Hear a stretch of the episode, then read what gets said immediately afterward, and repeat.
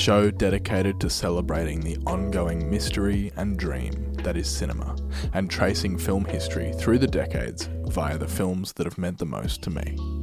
My name is Jonty Cornford, and I'm a writer, editor, composer, music producer, and a lover of films. This week on the show, I'm joined by friend of the show and my younger brother, Marty Cornford, to talk about something that we haven't really talked about before on this podcast a TV show. The Last of Us is one of the first games that I ever played all the way through on PlayStation 4, and The Last of Us Part 2 is almost single handedly responsible for getting me through the lockdown of 2020. So when it was announced that HBO would be adapting it with Chernobyl showrunner Craig Mazin at the helm, I was incredibly excited. Join me and my brother Marty as we talk about HBO's The Last of Us.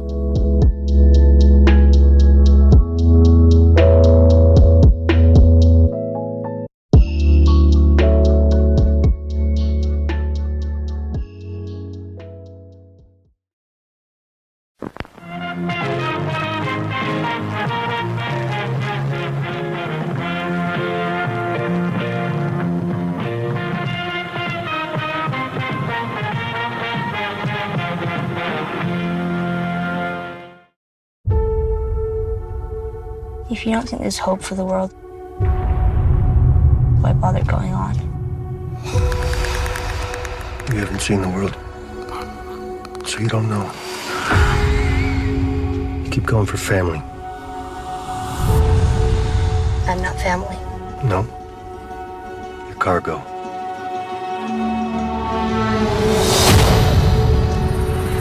Why are you so important? Somewhere out west, they're working on a cure. I think what really impressed them was the fact that I didn't turn into a monster. If she so much as twitches,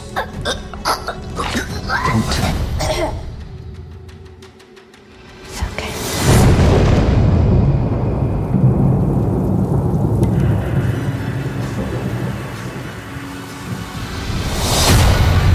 if I'm taking you with me, you do what I say when I say it. Got any advice on the best way west? Yeah, go east. You've come this far, and you know what's out there. You're not gonna scare us. Scared him?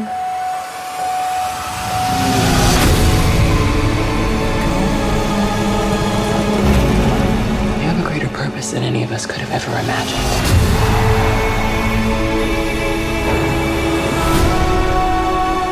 Careful who you put your faith in. You might not be her father, but you were someone's.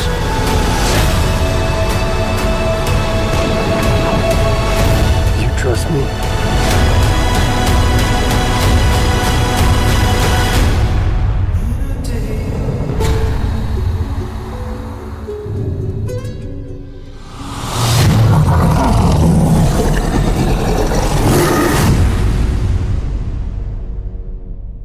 Welcome back to the show. We have another special guest, friend of the show. You've been on a number of times now. People may know you from the chaotic end of year special that spanned two episodes. Oh, Marty yes. Cornford, welcome back to the show. Thank you. It is a pleasure as always to be on. What's going on? How you been? Um, pretty good. Oh no, actually, I've been sick this week. Mm. Um, been throwing up a lot. Yeah. I can't eat Vegemite for a bit now because I always ate eat Vegemite every day. But um, I I I reverse ate Vegemite on Tuesday, so it's kind of uh, uh, left a sour taste in my mouth, if you will. Um, so I, I've been a I regret asking. I'm so sorry, everyone. I'm so sorry. So I've been a bit sick. So I um, had a couple of days working from home because the grind doesn't stop. That's right. So we're here today not to talk about a movie. No. In a departure from the formula, we're here to talk about a TV show. Mm. Um, first time on the show, not talking about a movie, I believe. Yes. Uh, we are going to talk about The Last of Us, Mm. which uh, aired on HBO or Binge if you're in Australia, or Mm. I don't know, probably other streaming services. around the globe um, earlier this year. Um, so I'm a game fan as well. I should establish here at this point as well. I've played the first game five or six times now, Mm-hmm. and I had also played the second game a number of times before this season came out. So I come from that perspective. You I had not started playing the game. I hadn't played any of the games, right? I've started playing since. Okay. I finished watching it, but throughout the duration of the show, I had never. I just knew zombies. Mm. That's, this is going to be my first question. Is like, what was your like knowledge of the game, if anything, before watching it? Like, did you know anything about The Last of Us before the show started? I knew there were zombies, and I knew that a lot of people didn't like the second one for a dumb reason. Yeah, we might get into that at, towards the end in a spoilerific section.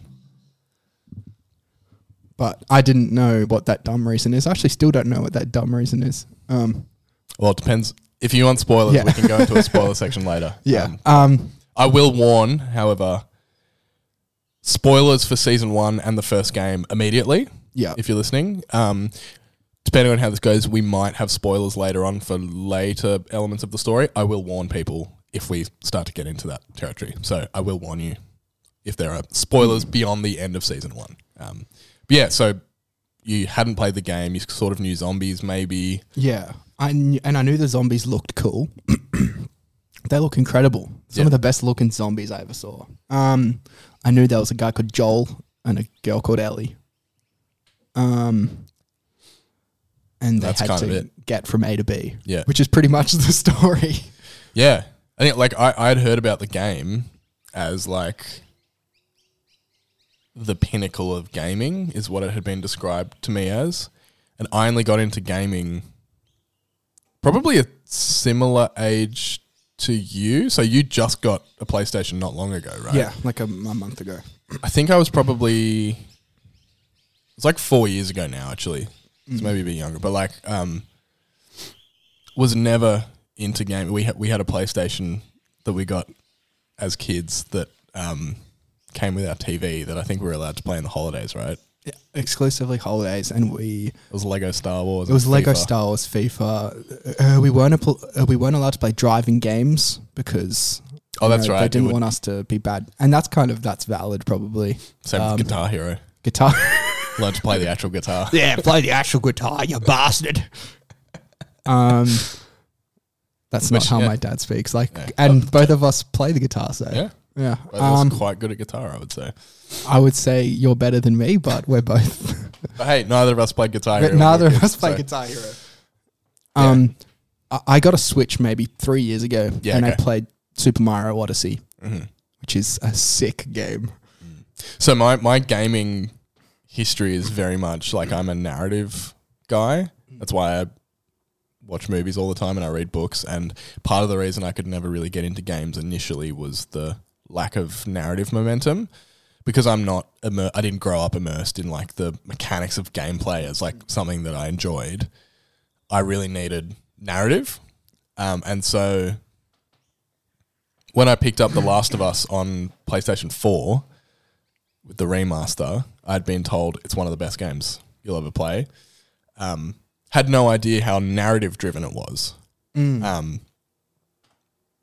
which, if you've played the game before, this isn't a surprise to you, but there's very little room for, if any, deviating from the path that's set before you. Whereas plenty of other, like one of the more, more most recent games that I played all the way through was Elden Ring is entirely up to you in terms of like it's very player driven in terms of where you take the narrative. It's massive open world fantasy type vibe, and I, I've come to appreciate that sort of thing more. But I think playing The Last of Us for the first time, I was really surprised by how awesome the story was.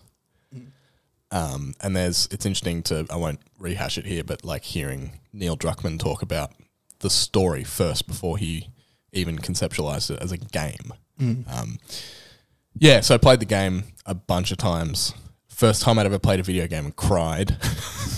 I was like, "What the fuck is happening to me?" Like, and the like the worst thing is, I know certain people are cocking it soon, and I'm and I'm gonna cry or like, you know, the first major death Which we can get spoilers. Spoilers. spoilers. Everyone for the first season and the first game.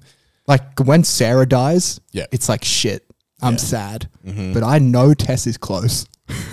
Yeah, and we can get into Tess as well because it's different in the game to the show. There's Yeah. a few we can talk about the differences in the same Mm. things like that. And I know I'm going to be sad when Tess dies because, you know, Tess.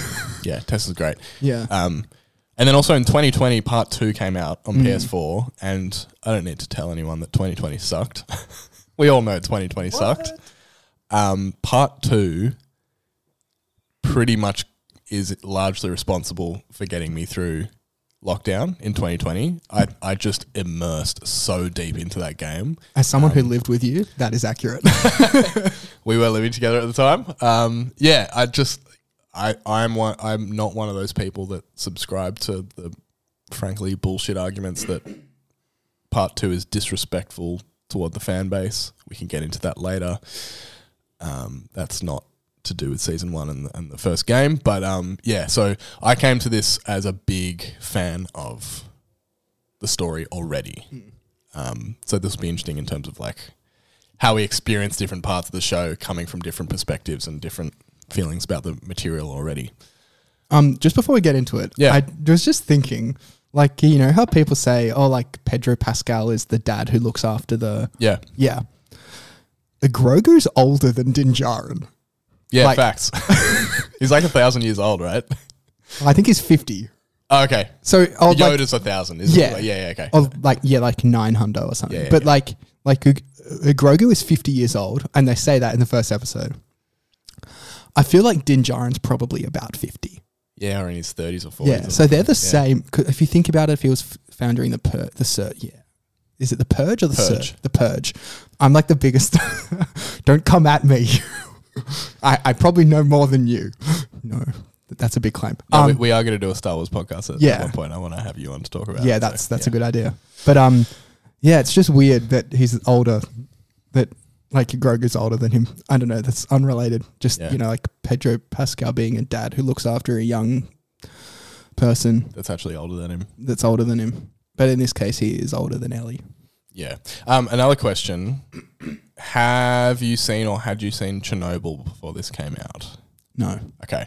So I went. I I watched uh, Chernobyl just after it. I think it was 2019. It came out in 20. I didn't see it as it was airing. Um, but that was Craig Mazin's previous project. Um, who we should say is the creative director. Uh, whatever I don't know what you call his role. I, I, I'm blanking on it. Um, Showrunner? showrunner. There you go. Um, of this show, his previous project was Chernobyl, which, if you haven't seen it, is a five episode miniseries about Chernobyl. About starts with the explosion of the um, the nuclear reactor, um, and then basically just goes through methodically how something like this happens.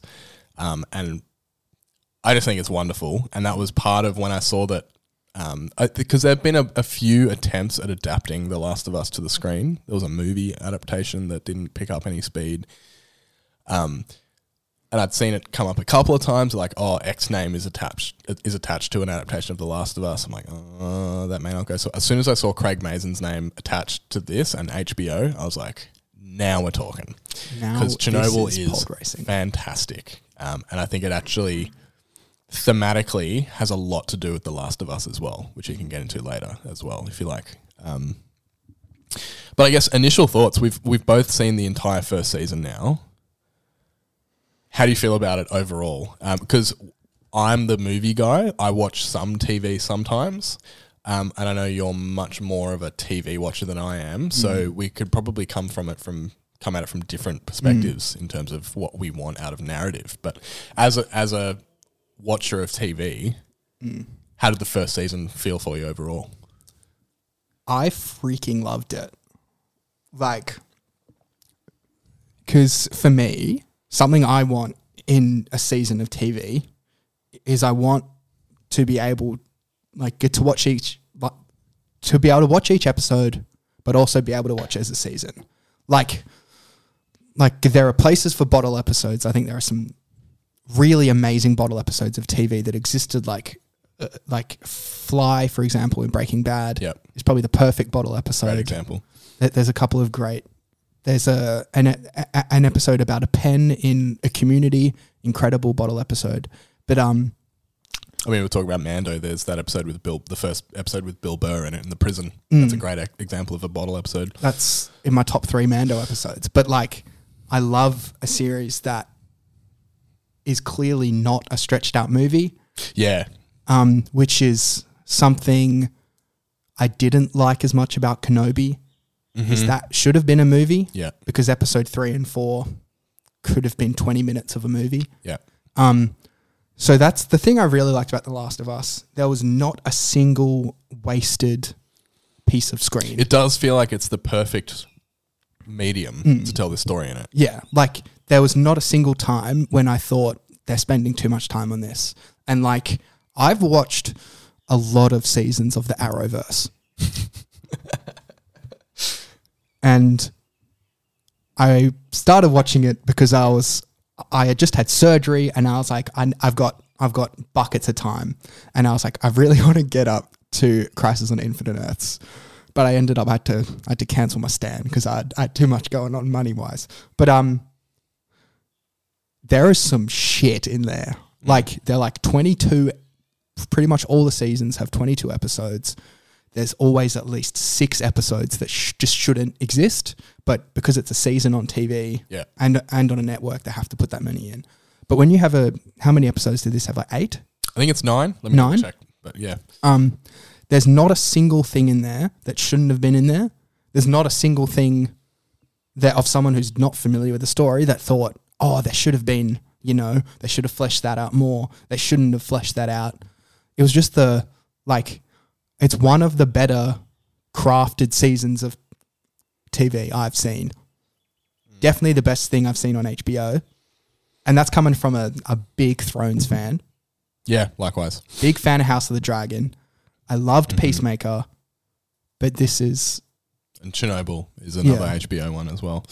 I um you know I love Euphoria. I love it all. I haven't finished Euphoria. It's great. Um, like, but this is one of the perfectly crafted, like each episode. Like I could go back and watch episode five if I wanted to by itself. Yeah. I wouldn't want to because it's heartbreaking. I could go back and watch episode three if I wanted to. Once again, I wouldn't because I would cry. But like, it's like I can watch a single episode and enjoy it for its story, but I can also watch the whole season, Yeah. which I think is what makes a really great season of TV. It makes sense as an overarching narrative, but you can also drop in and experience single episodes. Yeah. That's how Yeah. I should have said it in one Yeah. sentence. No, no, no. I was reaffirming. Um, yeah, I think I, I same. I love it. I am not. I've already said this before. I'm repeating myself, but I'm not a TV guy. I do watch occasionally like a TV show. My big thing is that I struggle. Like I've I still haven't finished Breaking Bad because I don't. I, I, I it's not that I get daunted by how many episodes I have to get through. Um, it's more just like because I'm in the rhythm of watching 90 minute to three hour films and then moving on to the next thing. Um, I have to really love a show to get into it. Um, especially with like Breaking Bad, there's what five, six seasons. Five, yeah. Um, I know lots of people have felt this way about Game of Thrones. They haven't watched it up until this point, but the longer they leave it, the more material there is for them to catch up on. Um, whereas something like The Last of Us, I know that it's a self-contained story that has a beginning, middle, and end. And so going into this, I was, I- I mean, the fact that I'm a fan of the game helps as well. But it's much more of a, I know I'm investing in something that I'm going to get closure and resolution out of, as opposed to, for example, haven't seen The Walking Dead, but I've heard starts off hella strong and then starts to suffer from what you were talking about with the Arrowverse stuff, where it starts to fall into episodes for the sake of filling episodes and it just keeps limping on a little bit and it starts to lose its drive. Um, and we'll talk about Twin Peaks later on in this um, as we get closer to, well, as we're going through the David Lynch narrative on this show. Um, that's something that season two falls into as well, um, where all of a sudden it's now, well, this is a big successful TV show. Let's pump out 20 episodes. It's like I I've always found that there's a place for a monster of the week kind of TV show, Yeah. but Doctor Who. Great Doctor example. Who. Star Trek. yeah, but like they need a compelling lead. They need an overart like like like Mando for example. There's you know th- three or four monster of the week episodes in each season, but it's because you know, and like a lot of people criticize it for this that he has to go to see Amy Sedaris, and then she says, "Yes, I can give you this thing, but you have to go to B." Yeah. So then he goes to B, he fights a monster, he gets the thing from the Jawas or the something, and then he comes back to Amy Sedaris, and she's like, "Oh yeah, there's the thing." So like, it's a monster of the week, but it gets you to the next place. Yeah. But something like Arrowverse, and I haven't seen any Walking Dead, but it's just like, oh yeah, we left like we're leaving the episode in the same place we started, and that is never the case in The Last of Us. Yeah, The Last of Us is has such strong momentum Mm. towards when you know the entire story. This is why I think not only do I think Joel and Ellie are two of the best crafted fiction characters in fiction, full stop, of the 21st century, but as a narrative, it's so well conceived and so watertight and so thematically not just dense, but like it makes complete sense. As soon as I was watching episode one, knowing where this story was going, everything almost seems inevitable because it's all spelt out in both Joel and Ellie's characters where this is headed, um, which makes the conclusion at the end of the final episode work so well. So and I think elevates what is a great story to one of the the great stories in the 21st century. Yeah. Um, because, and we'll get into this at some point, um, there are brilliant, compelling arguments for Joel and what he decided and what his decision was. Hmm. And there are brilliant, compelling arguments against what Joel does. And both of which I think are entirely valid. And that's what makes fiction and drama the best. It's like this is what makes this last episode, the last episode of The Last of Us, infinitely better. I hate always bringing than season eight of Game of Thrones. Yeah. because it's like everyone's like, oh, like she should have done this, she should have done that, and the argument is genuinely about how they wrote like the writing of the character. Yeah, it's more of a meta. Yeah, like they should have written her yeah. differently because you don't understand the character. But in this, we're like, like, like, should he have told her? Should he have like woken her up and said, "This is your decision"? Should he have done this? Like the conversation's not about they should have written her or him. They should have written Joel like this. It's what would we have done? How would Yeah. how do we think The Joel? character Yeah. makes sense. Yeah. And is fully realized. And so it's less about, well, the writers should have done this. Mm. It's more about, this is how I feel about the actions that this person made. because he's so human. Yes, He's so what I, human. What I might do is real quick is just for people that may need a quick recap. Um, this takes place in the post-apocalypse, where um, a fungal infection has evolved, um, as implied in the show, not in the game. This is an addition um, because of global warming. um, the cordyceps virus, the fungal infection, has evolved to be able to survive warmer temperatures, which means that they now can inhabit human bodies. Big outbreak. Um, if the fungus takes over humanity, and most people um, either die or get turned into um, infected. Either so, there's runners, there's clickers, and there's a bloater that we see in episode five. So cool. Um, and there are more that we see as the story continues into season two and, and episode two of the game, which I won't spoil because it's pretty hectic. Um, so, and Joel loses his daughter, Sarah, on day zero, on uh, infection day. Um, we then jump 20 years ahead in time, and Joel and his, not really explained, not a wife, but his partner, Tess, um, are tasked by um, a woman called Marlene, who is the leader of the Fireflies, who are the, um, the rebel group um, against Fedra, who are the occupying, governing force in this post-apocalyptic landscape. Um, they are tasked with um, transporting this girl Ellie. They find out because she is immune to the infection. Their job is to basically travel across the country with Ellie, deliver her to the people that are going to be able to um, start making a cure. We get to the end, and um, I'm obviously brushing over an entire season of television here, but just uh, broad strokes um, Joel and Ellie um, reach their destination. Um, they have along the way healed each other's wounds and sort of become this father daughter group, um, which we can get into some of the stuff in the last episode, which I was just sobbing. Yeah. Um, at which point, Joel realizes that the operation will kill Ellie in removing the stuff from her brain to make a cure, and so he um, kills a bunch of people, including a doctor, which will become important in season two, um, to retrieve Ellie, and also shoots and kills Marlene.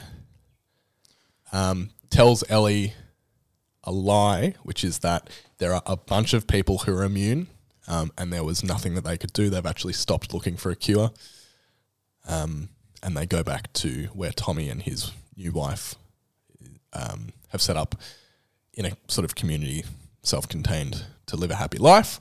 Um, Ellie asks him to confirm is everything you said about the fireflies true. He looks at her dead in the face and says, "Yes, it's all true." She says, "Okay." Roll credits. That's the end of the first season. So- yeah. Fir- first question: Does Ellie believe Joel? No way. There's no way. I, I agree, But and it, and I'm, I'm not going to spoil season two Yeah. and the second game, but knowing where season two goes, I think the end of season one, this this point at which Ellie, I think, knows that Joel is not telling her the truth.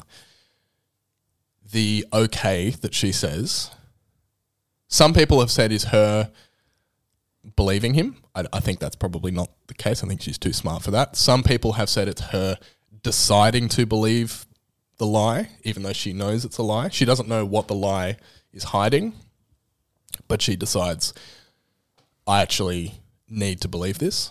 So she says, okay, I'll believe you. Um, or it's more of a resigned, okay, this is where we are. You've lied to me. I, I, this changes our relationship. and how much like there's no way that like Ellie would be able to guess all the things that Joel did for them to like all the things that are encapsulated in that lie. Like he killed the doctor, he killed Marlene, he told her that there were more cures. He like there's a lot of things he did and like it's like Ellie could believe that like there are more people. Like there's no way of us knowing what like Ellie thinks is a lie and isn't a Yeah, lie, which yeah. is just why it's so compelling.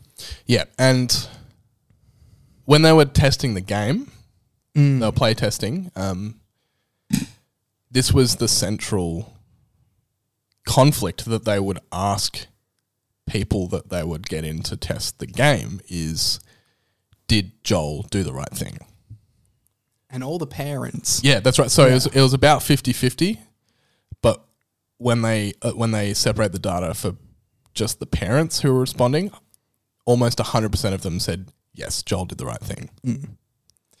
Because I think that's part of what makes this story so powerful to me is that it's the idea of um, unconditional love we talk about unconditional love as if it's kind of easy. Like, well, like uh, like a parent and a child, of course, you love them unconditionally. What if the cost is a cure for the entire human race? If you if that love is unconditional, sucks to be the rest of the human population because Joel's gonna come in and wipe wipe those Firefly dudes out and, and retrieve Ellie. Um, the thing for me is through my line of work, I see a lot of like children who have their voices like taken away. Mm. And that's where my thing, I guess, issue comes up with what Joel did because like because Ellie has no choice, she has no say, she mm-hmm. has no and, And, while then, like and then is lied to. and then he's lied to.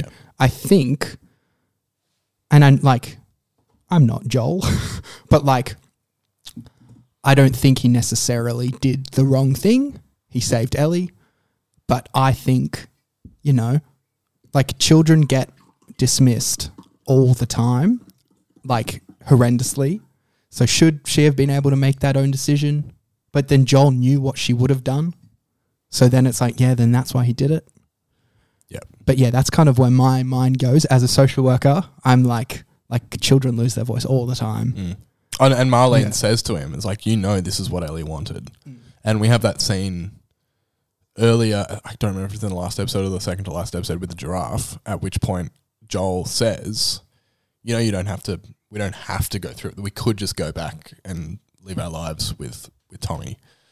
Um, and she says to him, "No, I need to do this because of all the things that I've done to get here. I have to do it." And he looks at her and says, "Then we do it."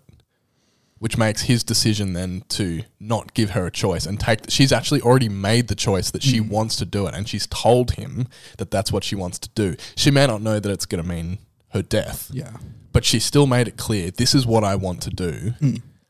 And Joel, as the parent figure, takes that choice away from her and acts out of parental love. And I don't, I don't know if you've been listening, but HBO have been putting out a weekly podcast with each episode. Unreal. Would highly recommend it to people. It's way better than this shit. Um, with Craig Mazin, showrunner, and um, Neil Druckmann, who's the writer director of the game, um, and Troy Baker hosts, who's the voice of Joel in the, Oh, game, the game. and also shows up as James in episode eight, who Ellie slices and dices with that uh, with that cleaver um, in one of the. I, I think one of my favorite episodes is episode eight with David and James. Um, but they talk about this idea that love isn't always this sweet, soft and fluffy thing. Like love can actually drive people to do horrible things. And this is hmm. kind of the heightened final example of that, where love drives Joel to do something that, from an objective point of view, you could very reasonably argue was completely morally and ethically wrong. Hmm. He sacrificed a cure for humanity to get his daughter back. Not even his real daughter, but this this hmm. person who has entered his life and and filled that. It's selfish because now he feels like he has been healed of that trauma of Sarah being taken from him in his hmm. past. He is. I, I actually don't think Joel has a choice. I think he is unable of even conce- like considering the fact that he could let Ellie die. Like I don't think hmm. that's an option for him. I think he's already done that and it is not an option for him to go through that grief again. And I think, you know, that's what the first eight episodes shows. Like, and it, to come to Joel's defense, like Marlene didn't give Ellie that choice either. Like, Yeah, that's true. like Yeah. she was never given the autonomy that she deserved, which, you know, Yeah. yeah. Uh, while we're on the podcast as well, um, on the last episode of the podcast that came out with the last episode, Ashley Johnson was on the podcast who voices Ellie in the games. Mm. And I don't know if you know this, played Ellie's mum in that flashback. Oh, scene. yes, yes, yes. I did know that. um, which is, I think, as soon as I heard her voice in that cold open, I was like, "It's Ellie! It's Ellie!" like, and when you when you read and hear about the impact that Ashley Johnson had on the creation of the character of Ellie, having her play the genetic mother of the TV version of Ellie, I just think is wonderful. Such a great choice, um, and she's fantastic in in that that one scene that she has. Bella Ramsey is fucked good. Yeah, she's good. Like, Like like they are one of the. My goodness, they're good. Like, one of the best young actors going. And like, I remember watching them in Game of Thrones and was like, oh yeah, woo. But after seeing them in this, I'm like, holy crap. Mm, yeah, she's fantastic, and Pedro Pascal as well. I think. Ra- like I raised an eyebrow. I think when I first heard his name attached to this as Joel, but then as soon as you see him on screen, it's like, yep, that's him. Um, I think I can speak to this as a game fan. One of the really great things about this show has been seeing how they've taken the things about the game that really matter and replicating them. Not replicating them, but representing them on screen really faithfully. So Joel and Ellie, they're the two most important. If they don't work, the whole story, the whole narrative falls apart. Yeah. Casting those two, perfect. Perfect, perfect, perfect. And um, it's one of those things that like if you're not a game fan, it doesn't really matter as long as it works as a TV show. But as a game fan, it works as a TV show, but it also works as a perfect adaptation. And the best adaptations don't just copy and paste. So there's plenty of stuff in this show that actually deviates from the game. Um, one of which we'll just talk. We can go through a few of these. Tess's death Right. Yeah. in the game, um, which I guess this is a spoiler for you, but you've seen the show already. Um, her death happens off screen. So we are obviously playing as Joel at this point in the game. Um, same location, in like the Capitol building. Um, you actually have to clear out that room. So when we're in the show, everyone's already dead, and then a bunch of infected show up. In the game, you that you actually have to clear out that whole room of enemies. And while you're going up the stairs and around up onto the the um, balcony area, you hear a gunshot, and then by the time you're back up and you can look down from the balcony to the bottom of that big open area in the middle of the Capitol building, Tess has already been shot. So it's kind of this brutal blink and you miss it. Uh, like how quickly death can just come for you, and it doesn't. It's not this ceremonious thing. I actually think the scene where she dies in the show is so much better. Because I was So going to say better. that sounds almost like there's something like it's something that you know, like to go back to Game of Thrones. The first couple of seasons do so well, like like good death can just come. Yeah, So, like, while I haven't played that in the game yet, I almost prefer that.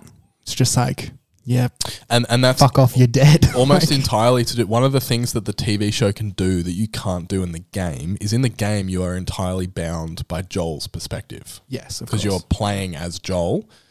Whereas in the TV show, we can linger in that room and watch Tess's final moments. Whereas when you're playing as Joel, you can't see it because Joel can't see it. yeah, Um, which then also means there's another departure from from the game is we get these really awesome um, expansions of the world. So we get a couple of cold opens from before the apocalypse happens. Um, one of which is the very first thing we see in the show, which is that talk show sequence. Um, that's entirely new for the show. Um, and then also the scene in Jakarta with the um, oh, of course, yeah, with the surgeon. The I think she's a surgeon. Um, the first time that she sees the fungus has grown in a human body. I had a hair in my mouth that night, and I freaked the fuck out. Yeah, and even the way that the fungus behaves has been changed for the show. Um, in the game, you get bitten um, and saliva transfer, um, or you breathe in spores. In the show, they've introduced this thing which um, I remember listening to the, the official podcast. Neil Druckmann was saying, "I wish I'd thought of that when I was making the game." Um, that it's kind of like this hive mind almost element where the fungus attaches to itself through the mouth. So when you get bitten, there's actually fungus coming out of the infected person's throat and attaches itself to the to the new host.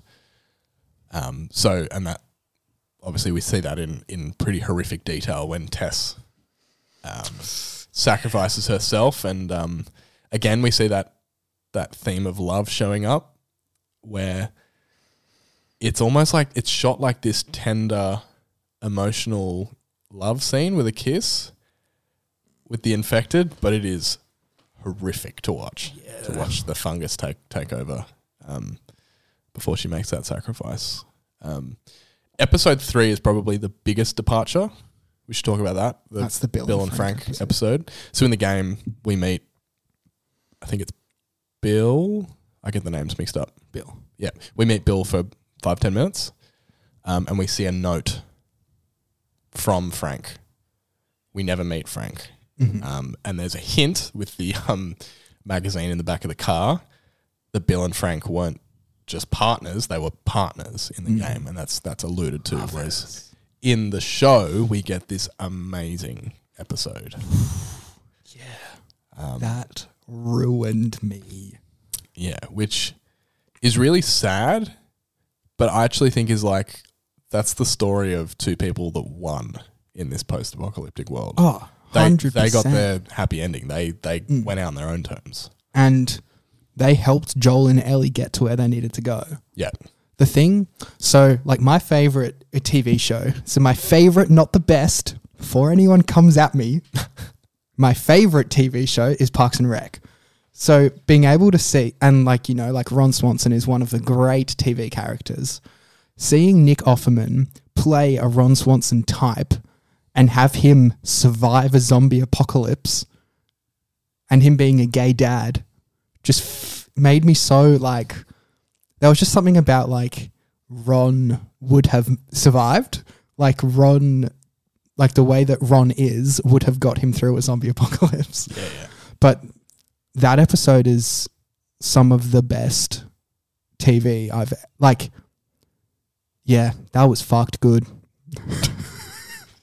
like, and from the way they meet to where they get, like the way that like love can form in the most horrendous situations, in like almost like a captive cunt, but like it's not a like you know Beauty and the Beast kind of. It's not that kind of oh that's a bit fucked kind of thing. It's like they fall in love in the most horrendous, gross like there's a fucking apocalypse going on, and the two most unlikely of people happen to meet, and they make a beautiful life together while the world's on fire. Mm. It is so beautiful, and for them to go out in the way they did, and for them to inherently have helped Joel and Ellie so much, and the fact that they had ongoing friendships with Joel and Tess for a while. Yeah.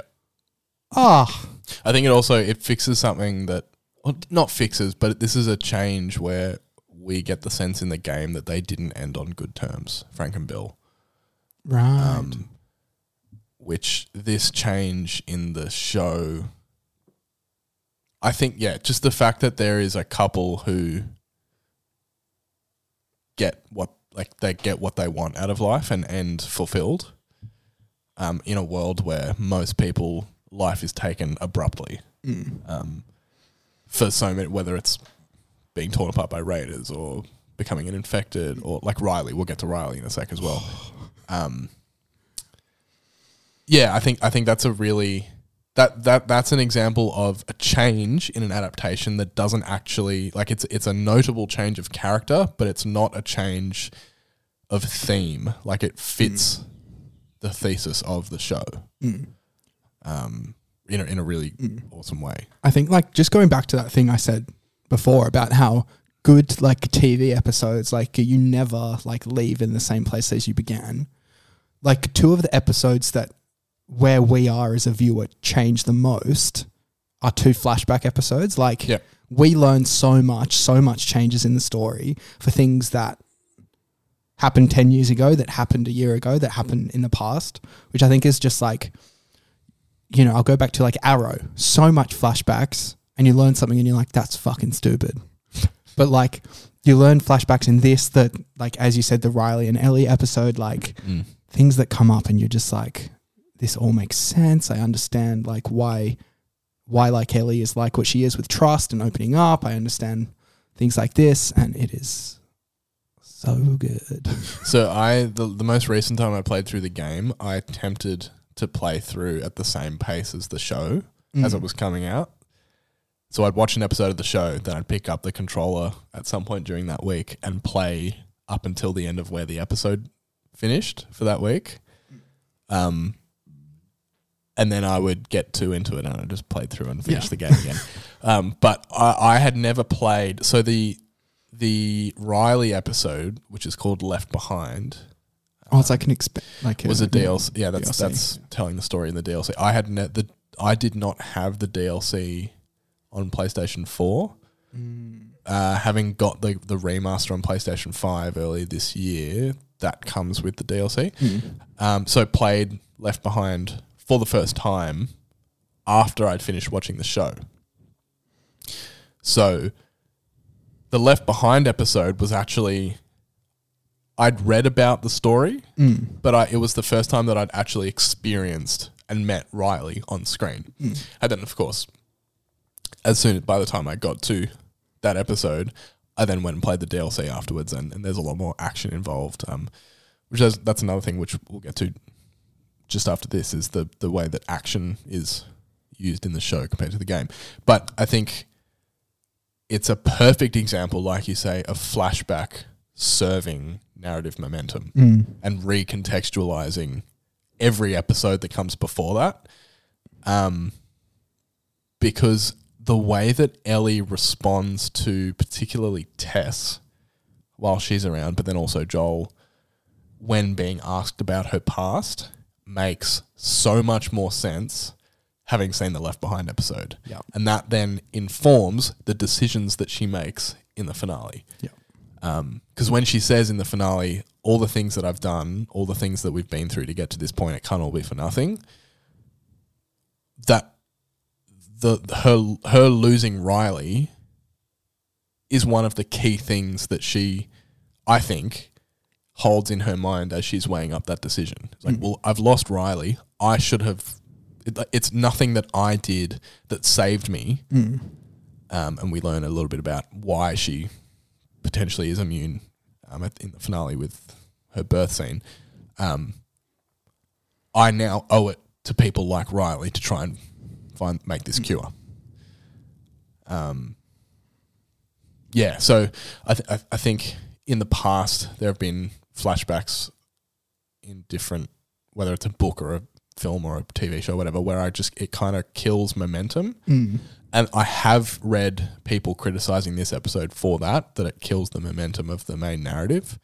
But I think this is a perfect example of a flashback that actually serves the narrative moving forwards. percent. Um, yeah, we might let let's jump sideways a little bit. Mm. Action and violence. Mm. How far into the game are you at the moment? Um, so Tess obviously hasn't died. Tess hasn't died. So I've started coming up a few clicker. Like I've I'm I'm fighting clickers now.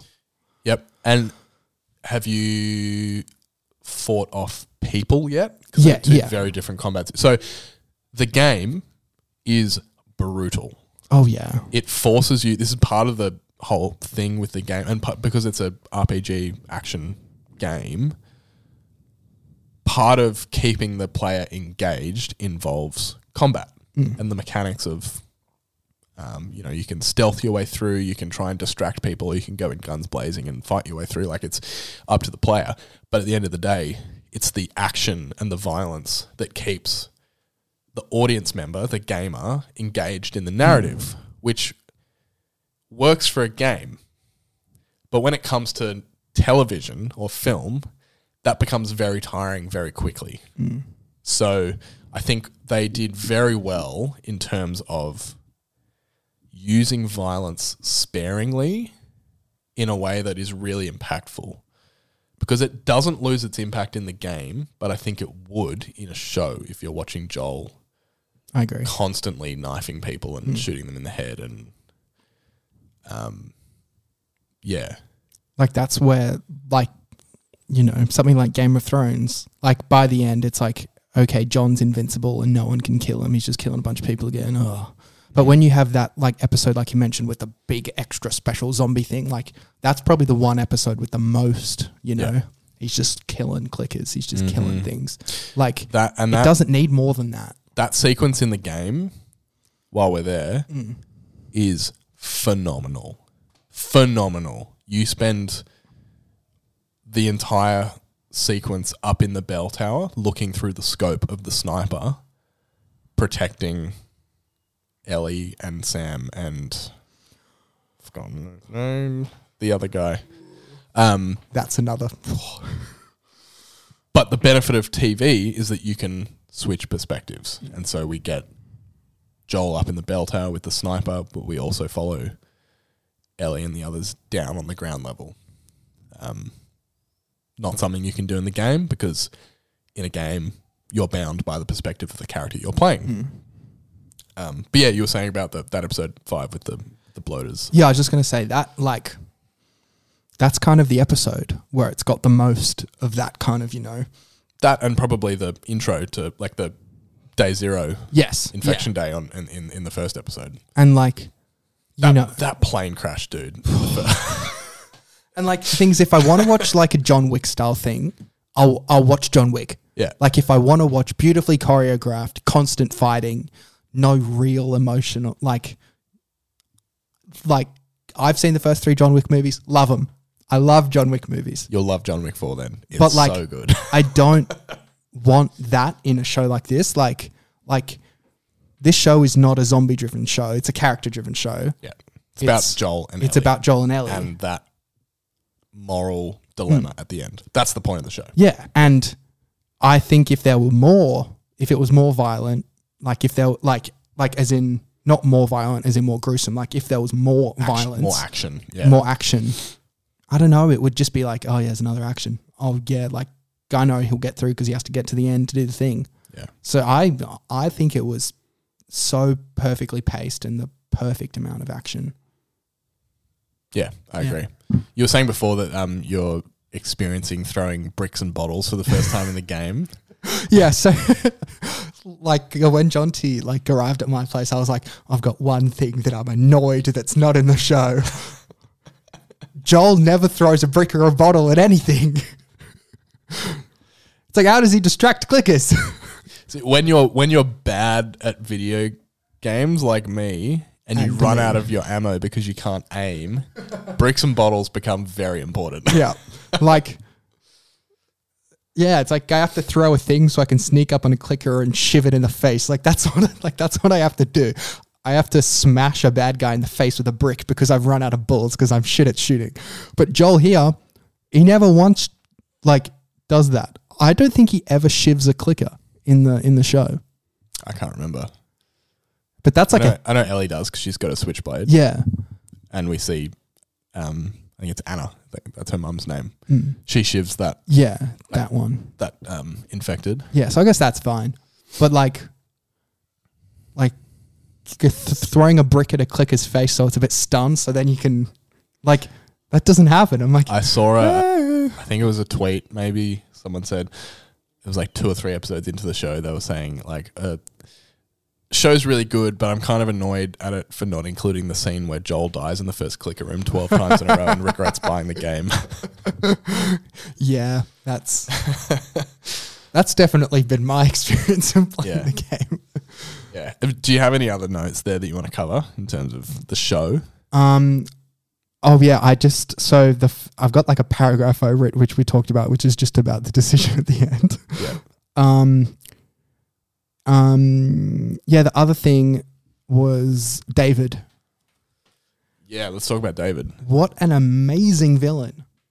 So, Like the worst, oh, yeah, he's horrific. and it's the thing that you know. I'm gonna say it again. I love about the first five ish seasons of Game of Thrones. The worst villains in the show are people, because people is bad. Like. but all like people that are trying to do the right thing. Mm.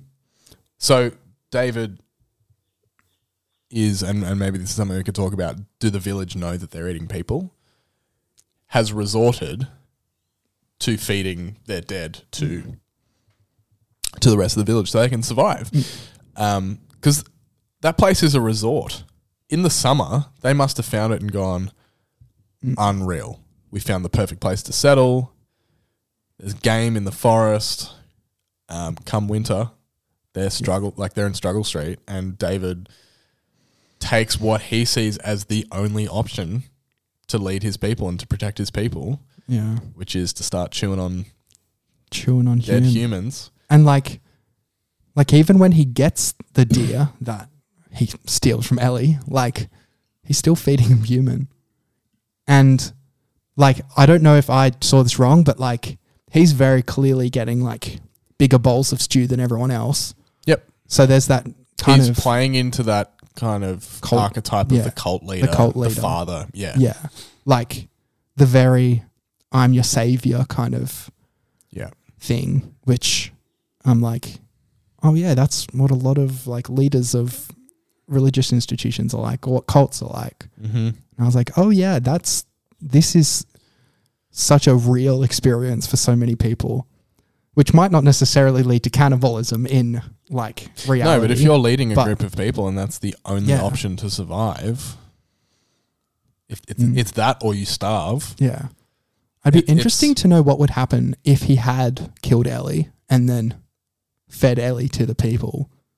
Like, would they have become infected? Would they have become immune? Would it have done nothing? I don't know. Food for thought. Mm. and it's interesting. Like, um, is Sam the younger brother Yes. of the two, She she doesn't know how her immunity works, and so when when he discloses to her He's been. that he's been bitten, she actually, yeah, and this is an addition from the game. This isn't in the game. Tries to give him some of her blood. Um, and obviously, we find out very shortly that, that doesn't work. Does not work. So, um, yeah, I would assume that by eating Ellie, they they it wouldn't make them immune. Um, but uh, yeah, like we said, um, the voice actor of Joel is David's right hand man Mm, called James. Um, it's wonderful to he- see him yeah. show up. I was, it, it was, it's kind of a bit confusing, but also kind of exciting to see him get killed by Ellie. Yeah. Um, and he, but he's such a great voice actor that he is vocally unrecognizable from Mm. the Joel in the game. Um, this was just really exciting. Both him and um, Ashley Johnson showing up in that last episode as well. Um, yeah, but I think. Uh, how did you feel about? Because in the game, it's not as explicit as in the show. In the show, it's clear that he doesn't just want to eat Ellie. He before that actually wants Ellie as as is kind of again with like that archetypal twisted cult leader character wants Ellie as like a wife Mm. um, which I think in the show she is meant to be 16 or 17. Yeah. Um, very much outside the realms of um, of consent and all of that wonderful stuff. So it's a bit more explicit in portraying him as not just morally grey and I mean, let's say morally reprehensible for eating people, but also he has this really dark evil streak. Mm. Um, we see that come out in the game as well, Mm. but I think in the show they make a, more of a point of underlining that he doesn't just want to eat Ellie; he wants to have Ellie, Mm. um, which I think makes his death even more complex because we then feel like we are more on Ellie's side when she snaps and goes into fight or flight and goes to fight and destroys that guy's face with a cleaver, which in the um in the game I think it's with her knife, her switchblade. I could be wrong.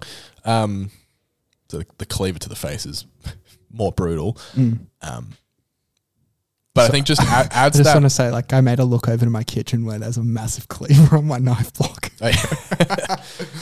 um, yeah, but like it, it just adds that, an extra layer of complexity to, like, yes, Ellie, get him, like, dispatch that guy. He's even more evil than perhaps we thought of him in- in the game. But that just piles on more trauma. Yeah. which and we and we see her stumbling out of that diner that's burning down just a completely different person Yeah. no longer a child Absolutely. which makes which is why the giraffe scene in the next episode is so important because it reminds Joel that she is still a child. Like Yeah. there is still, I think, whether, whether he's thinking of Sarah directly, but there's still that father element that he feels towards her, Mm. and that that child is still there. It's been severely traumatized, Yeah. and she's had to grow up very quickly. Mm. And I think because like Joel has never been a father to someone who's older than 15 or 16. Mm. So like to have someone that age but be have lived s- like a life that is so beyond that.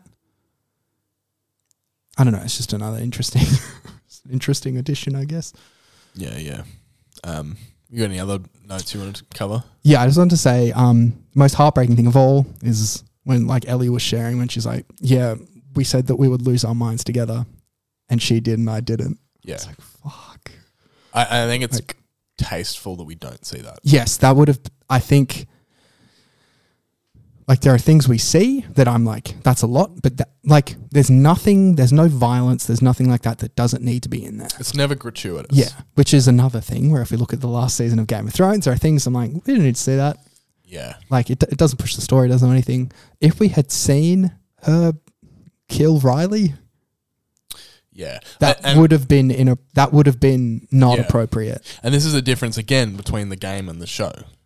In the game, you're being forced to take part in the violence, mm-hmm. and part of what the game is setting out to achieve is to make you feel uncomfortable about taking part in violence. Mm-hmm. There's a moment in, and again, I'm not. This isn't a spoiler.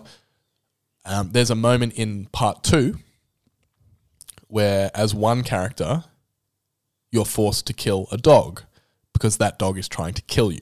Mm. Later in the game, as a different character in a flashback, you're prompted to play fetch with that same dog.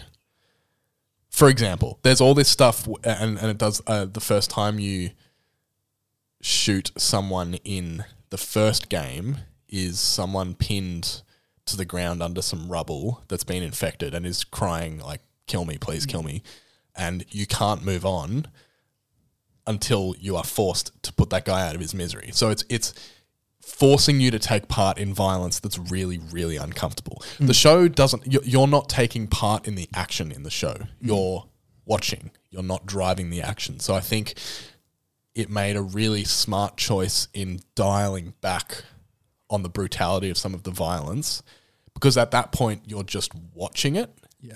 and I think that can come across as watching it for the sake of enjoying it, Hmm. which is the whole point of the game Is not that. is that you're not meant to be enjoying it. You're meant to be confronted by the fact that sometimes you have to take part in violence to to for your own safety or for other people's safety, um, and that shouldn't be easy. Like that's actually a really difficult thing to do. So I think that the show did a really really good job in maintaining the brutality of the world, but dialing back on what would I think just end up being gratuitous, just Yeah. watching as opposed to taking part. Yeah. I'm trying to think if there's anything else that we know. I mean, there's so much that we There's could so talk, much so much that we could talk yeah. about. I just kind of wanted to generally go over it because it's something that we both watched recently and absolutely loved. Both loved it, yeah. Um, I can't wait for the next season. So I think a couple of things that I noticed that were really exciting little nods to season two Mm. and where this is headed into the future. And I think last I heard, part two of the game is going to be split up into two seasons of television. Which, if you have played part two, you will possibly have some inkling of why that is the case. Um, and I will say, I said before there might be spoilers. I'm actually not going to spoil anything because Marty hasn't hasn't played part two of the game and, and wants to go in unspoiled, which is totally fair enough. When El- Joel and Ellie meet Tommy in the town, there's a young girl who is spying on Ellie, who she turns around and goes, "The fuck are you looking at?" and it's really rude to her. Again, in the HBO podcast, Craig Mazin said, "I'm not saying that that is a character that we know from part two, but I'm also not saying that it isn't. There's a good chance that that is a character called Dina that we're going to run into in season two. Um, also, the name of uh, the horse that Ellie gets at one point is Shimmer, which is the name of the horse that she rides in part two, which is very that was a beautiful little nod. And there are a few other things which, um, if you follow along on socials, there are some cameos. One in particular in that final scene in the surgery room. There's a cameo of a very particular voice actor, which you can Google um, if you want. Um, all, all I'll say is that that doctor that Mm. Joel kills in the surgery room becomes very important. Um, a lovely little Easter egg there with with one of the doctors in the room. We, I was talking to Jack Sherlock a few episodes ago about Dune, Mm. about what how how that first movie functions as a setup for part two Mm. of Dune, and we talked about that being really really wonderful at setting those things up. I think not only has this season of television adapted, I think, one of the great narratives of the 21st century, but it has laid such good groundwork for things that are going to come Mm. later, which, and not in a way that viewers who haven't played part two are going to go, like, it'll stick out and be like, that's weird. Purely in little details, little casting choices, little throwaway lines of dialogue, which, if you know, have so much resonance and fill me with a lot of confidence that they know what they're doing Yeah. moving forward, which is really exciting. Really exciting. Um, yeah, we might start to wind it down here Yep. because we, we've spoken fairly broadly about this season of, of TV. Are there any other final thoughts that you wanted to throw in on this? Um, they should just get old pregnant people to get bitten. I've solved it. Problem solved. Um, so we tend to do a, a little time machine thing at the end of these episodes Mm. where we talk about movies from the year that whatever we're talking about came out.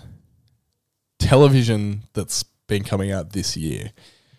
The only other show, so I rewatched Chernobyl. Mm-hmm. I've watched bits and pieces of Peacemaker. I haven't finished that yet, and have just watched the first two episodes of the new season of The Mandalorian. That's it, and The Last of Mm. Us. So maybe you could pros- probably talk a little bit with a bit more authority about some of the TV that's coming out this year. Yeah. So, The Mandalorian, I've been texting Jonty. I'm like, there have been two nods in particular that I've been like, first one, which you would have seen, but you might not have noticed, the droid that with like the astromech droid that is like Amy Sedaris's that I Yep. think Din Djarin takes with him Uh huh.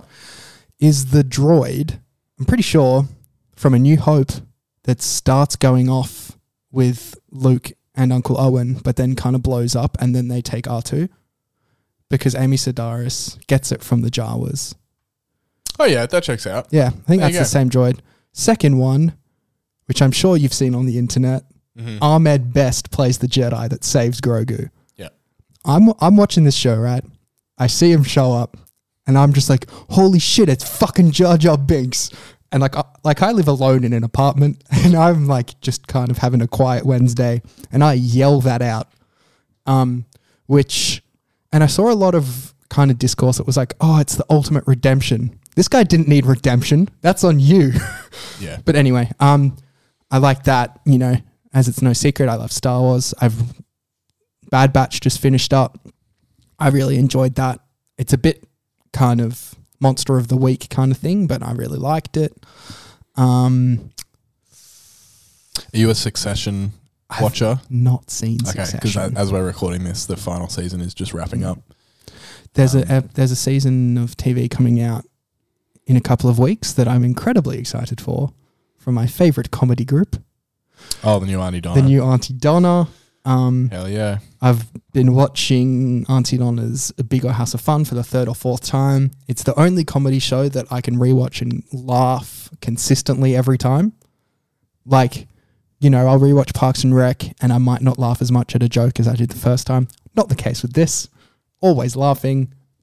Funniest boys. Um, They're good. And shout out to their podcast as well. Go and listen to it. It's the best. it's it'd be my second favorite podcast of all time behind the weekly planet because once again i'm a nerd um what other television wednesday was last year What about movies? Have you seen any good? What, what's your favorite thing that you've seen Mm. come out this year so far? Um, so we're only this is we're recording this uh, on the first day of April, so Yes. we've only had three months worth of Mm. movies. Um, so movies I watched for the first time this year that I've really liked. I love loved the menu. The menu was very good. Watched that with a dear friend of mine. Um, Menu was good. Yeah, Menu I was really good. one. Yeah, um, I saw Shazam: Fury of the Gods, which was fun. That's about. I don't know. Don't much more you can say Not about it. much more about that. It was fun. You know, I thought it was funny. The first one is full of heart and family and soul. This one, not so much. Not so much. I saw the trailer and saw big CGI dragon things flying around. And I was Yeah. like, oh no. yeah. Um, there's a potential ongoing gag in the post credit scenes, which could be the funniest ongoing gag of all time. This is a mild spoiler for people who haven't seen Shazam 2. I feel like if you haven't seen it now, you're not going to see it.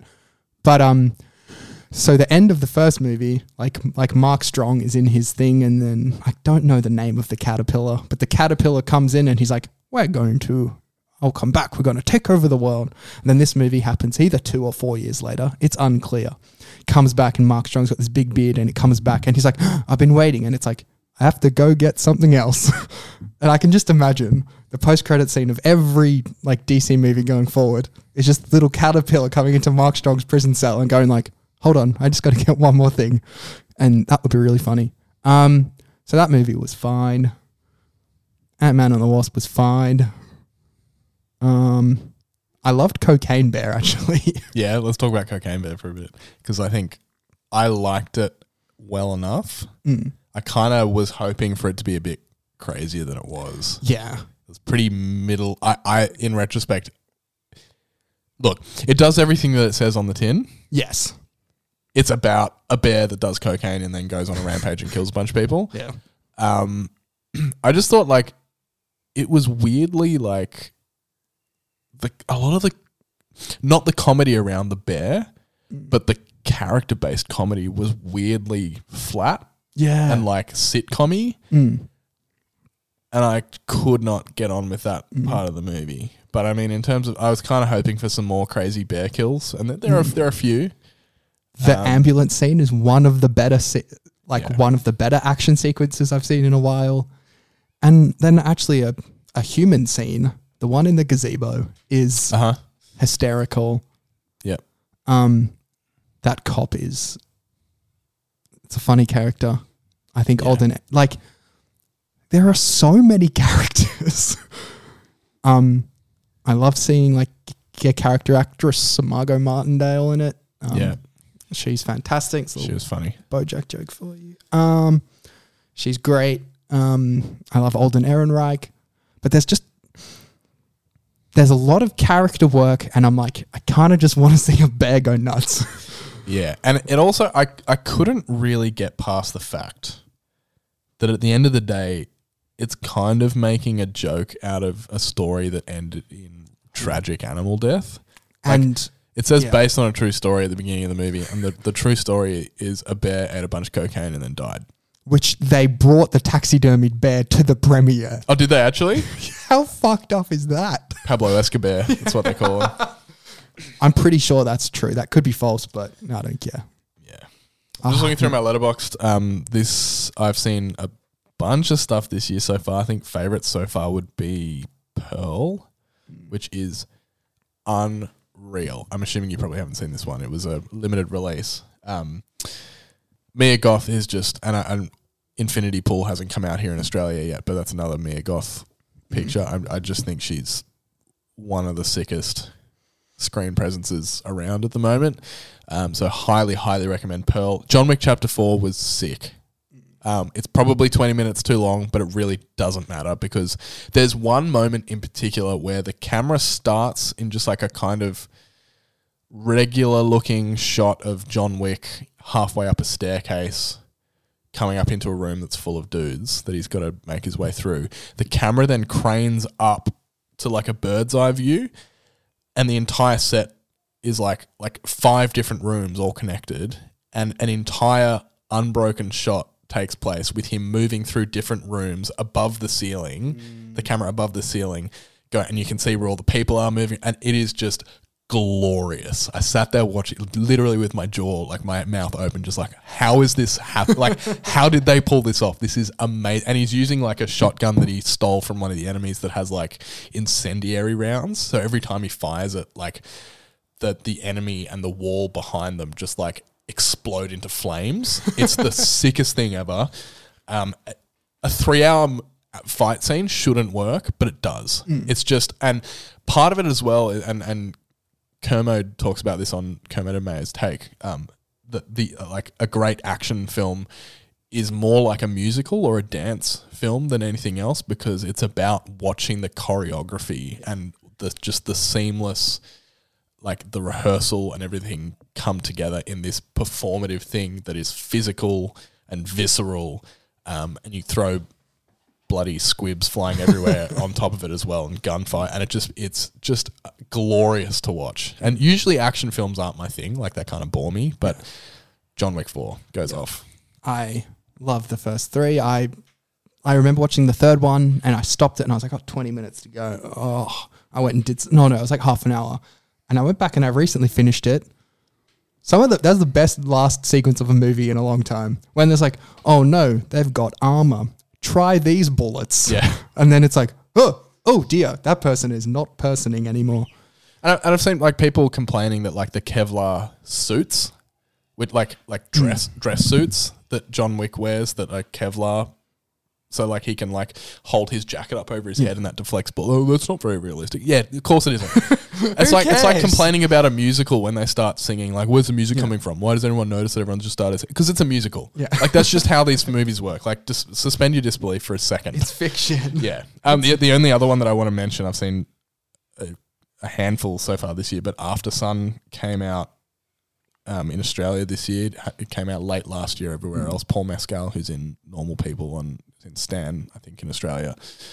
Um, it's just, I don't even want to talk about it too much, other than just to say, if you haven't seen Aftersun, go and watch Aftersun. It's why we go to the movies. It is so fucking good. It's so good, and I'm look, uh, look, I'm I'm glad um, that best actor at the um, like leading actor went to Ke Quan at the Academy Awards. God, best Oh, supporting actor. Sorry, who did um best actor go to? Brendan Fraser. Brendan Fraser. I, I I'm I'm fine with that. I was so excited to see Paul Mescal get nominated as a twenty something year old for his performance in Aftersun. If if you're going off purely the whale's fine.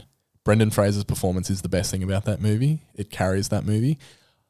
Paul Mescal's performance in Aftersun is I think we'll still be talking about in 15 20 years.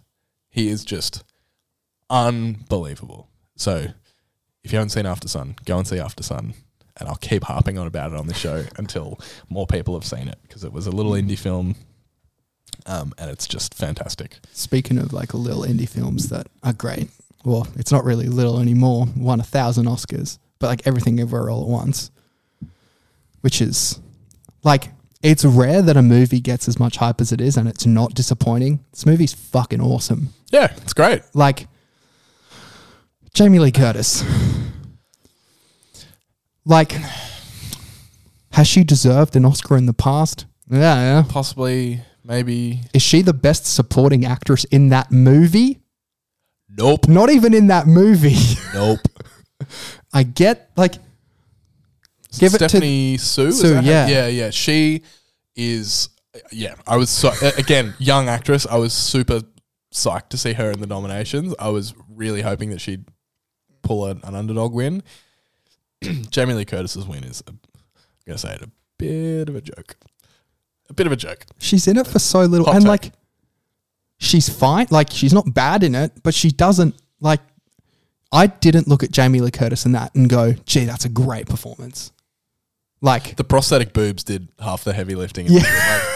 and like like the sausage fingers, like but at no point did I watch it and go, that's an Oscar winning performance.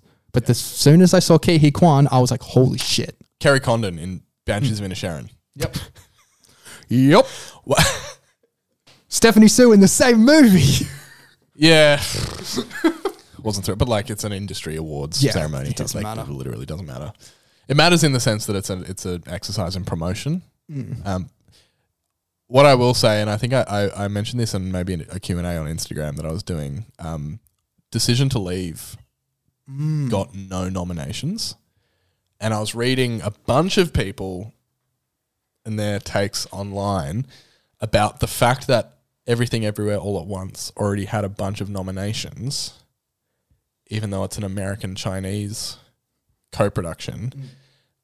That that possibly played into why the Academy didn't give any nominations to Decision to Leave, another quote unquote Asian movie. Is that Even the one that Decision to yeah. Leave is a Korean movie and not a Chinese American production.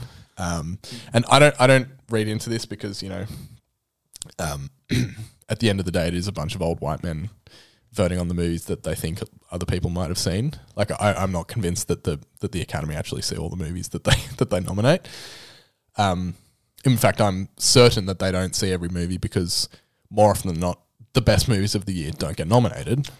Um, but I just think it's an interesting thing to look at everything everywhere all at once.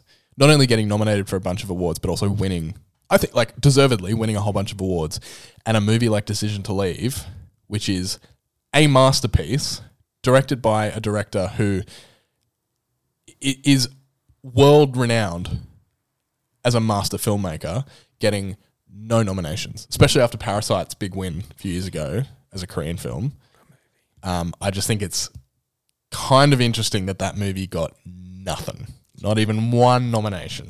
Yeah. Um, uh, so go and see Decision to Leave if you haven't seen it as well, because that movie is phenomenal. It's it's like the only it's the only thing I can think of in terms of movies that have come out this century that come close to that like Hitchcockian mystery thriller with like weird, darkly humorous undertones, suspense. Yeah, it, it's it's it's a very particular tone that immediately as soon as it started, I was like, "This is like a Hitchcock film." Um. So yeah, a bit disappointed that I didn't get anything. Then also go watch Parasite because it's freaking awesome. Yeah, like, Parasite rules. and like, there's a bunch of comedy in Parasite that I don't get because you know it might not translate through the subs or like, like culturally I might not you know mm-hmm. understand it. That movie's freaking hilarious, and I think it doesn't get the justice it deserves for how funny it is. Like hmm. the fact that a movie can make me laugh as much as it does, like through subs, and like I haven't watched things with subs a lot, like, and that was kind of the first thing that I watched with subs, except hmm. for. I think I watched Howl's Moving Castle with subs once because someone was like, "Don't watch the dub," so I watched the subs, and I was like, "Yeah, this is this is still good, still a great movie." Um, oh, it's Parasite, man. oh, just like you know, things like her using the wrong cut of meat. Like, I'm just like, don't use wagyu in those noodles, you idiot. Like, there are things that I notice, but like the type of noodles and the things like that that you don't know, like. I don't know because I've never made those kind of noodles before. There are Yeah, a like bunch of like the Korean culture Cultural things, yeah, that yeah. I that if it was an Australian movie, I'd go, huh, shapes. Serving VB at a at a corporate event. Ah, oh no, they're using multigrain bread for their fairy bread. Yeah. Oh no, like things like that. That that's like Yeah, yeah, I know what you mean. Yeah. It's those little cultural quirks that we, uh, I say we, the two of us Yeah. don't, don't have, um, just don't have that reference point for. Um, I, and that's often why I think, th- this is a whole conversation for another time, but like that, that stereotype that Australian movies, like when you, when you hear the phrase Australian movie, that just means it's slow and boring. watch Save Your Legs, you bastard. All right, let's wrap this up. We've All been right. going for far too long. Um, yeah, uh, The Last of Us, bit of a departure for this show. We were covering a TV show, but I hope you enjoyed listening. Um, if you haven't seen it, and uh, I hope this has uh, prompted you to go and see it, because it's even if you know what happens, it's it's worth watching. Like I'm going to go back and rewatch it. I've already pre-ordered the 4K Steelbook. Sorry, Claire, if you're listening. Um, I've already pre-ordered that, so I'll be going back over and watching it again when that when that arrives. Um, yeah. Um, anything that you want to plug while you're here? Um, convince the government to put more money into the arts. Um, university should be free. Um, a good, goodish election result. um, Yeah. um, plug. Um, go watch. What's a show that people should watch that people haven't mean, seen? the stuff that you're doing. The Sandman. Everyone go watch The Sandman. Um, What's your band called? My band's called Afterthought. Um, good music. We don't have any gigs coming up. I've got another band which is got some great songs coming up. I wrote a song yesterday. It's really good. It's pretty sad. We'll put links in the show We'll put notes. links in the show notes when we finish those songs. Um, yeah. Just just follow me on Instagram if you want. What's Marty underscore Marty underscore Cornford. I post very rarely, but my stories are sometimes funny. Cool. Um. Go and go and catch him there. yeah. I've got Letterboxd, which, but you know, I don't know how to link that to my Instagram. Yeah, fair enough. Uh, yeah, I might link that down below as well if people want to go and follow Marty on Letterboxd. Uh, everyone knows where to find me if you're listening to this show. Just yeah, you, you already are following me, so good on you. Um, we depending on when this comes out, we'll be coming back to our David Lynch narrative next week. Um, but until then, Marty, thanks for joining. Thank you for having me. No worries. Um, yeah, we'll see you next week. Goodbye. Bye. Thanks for listening. As always, please make sure to give this podcast a friendly review wherever it is that you're catching it and share it with a friend. Five star written reviews on Apple Podcasts mean a lot, so if you're able to do that and contribute to this podcast reaching more people, then really that would be amazing. If you want to get in touch about The Last of Us or anything else that we've covered on this show, you can either find us on socials or you can email us directly at bluerose.filmreview at gmail.com. If you don't already follow the show on Instagram, that's a great place to connect with me and a whole bunch of other people that love films. My first short story collection, called Where Lies the Strangling Fruit, is available to buy on paperback or Kindle on Amazon. I'll have the link for that down below. Thanks again to Marty for joining me on this week's episode. Thanks to producer Riddiman for our theme music. And thanks to ACAST for hosting this podcast. That's all for now, and I'll see you next week for another episode of the Blue Rose Film Podcast.